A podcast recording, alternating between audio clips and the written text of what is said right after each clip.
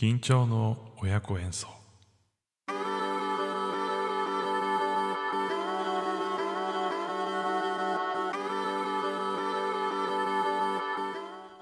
皆さんこんにちはヒデです。このチャンネルでは日替わりで私ヒデの好きなものについてお話ししています。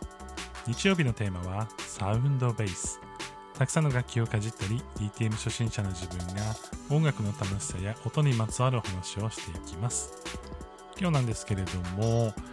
ピアノの話をしたいなというふうに思っています。え今年ピアノを練習し始めたんですけれどもちょっと縁がありまして息子と連弾をすることになりました。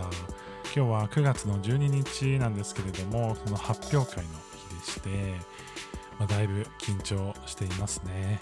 えー、息子はですねもうかれこれ56年ピアノを続けているんですけれども、まあ、今年がもしかしたら最後かもねと来年中学校に入るので、えー、その話をしていたんですけれどもちょうど最後の連弾ということで発表会でソロのこう曲と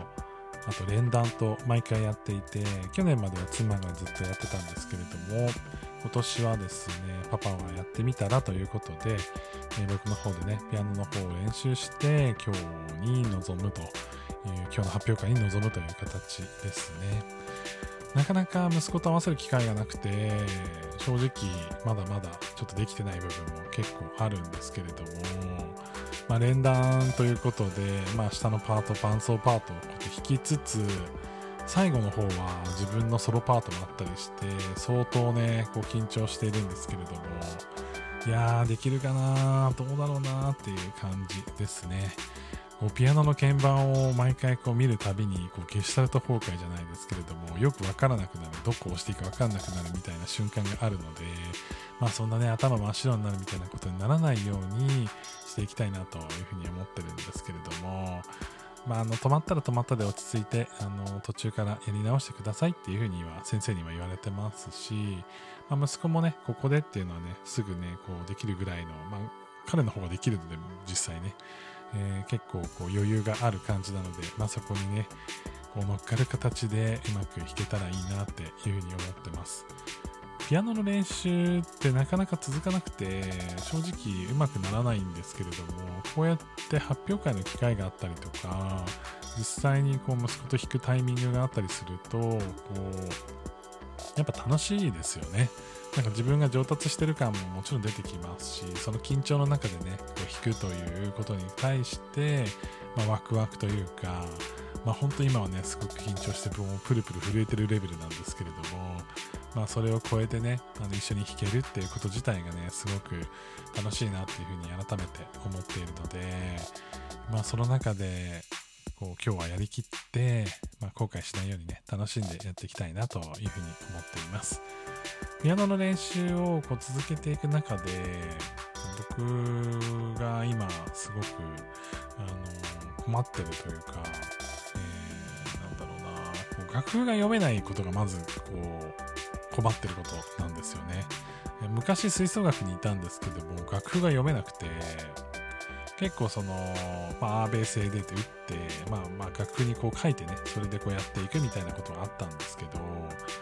そのトロンボーンを昔やってたんですけどトロンボーンはま単音な楽器なので、まあ、常に1個しか音が出ない楽器なんですよね。なので、まあ、一つ一つ、まあ、追っていけばできるかなという感じなんですけれども、まあいかんせんピアノは複数の音もいっぺんになる楽器ですので、まあそれをね、追いかけていくのは本当に大変で、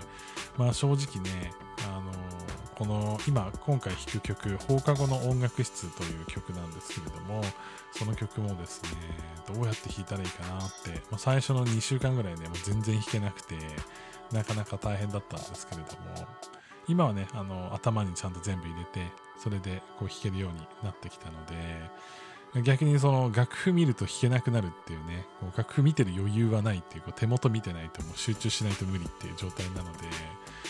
なんか最後までね、頭真っ白にならずにいけたらいいなっていうふうに思ってますね。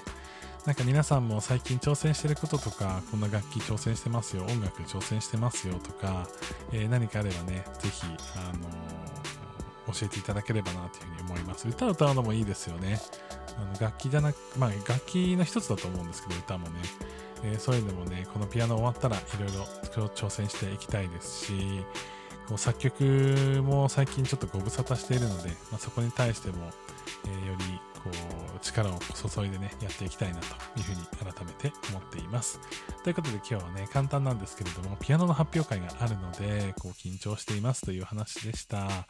えーぜひね、皆さんも挑戦してることがあったら、えーお便りやレターなど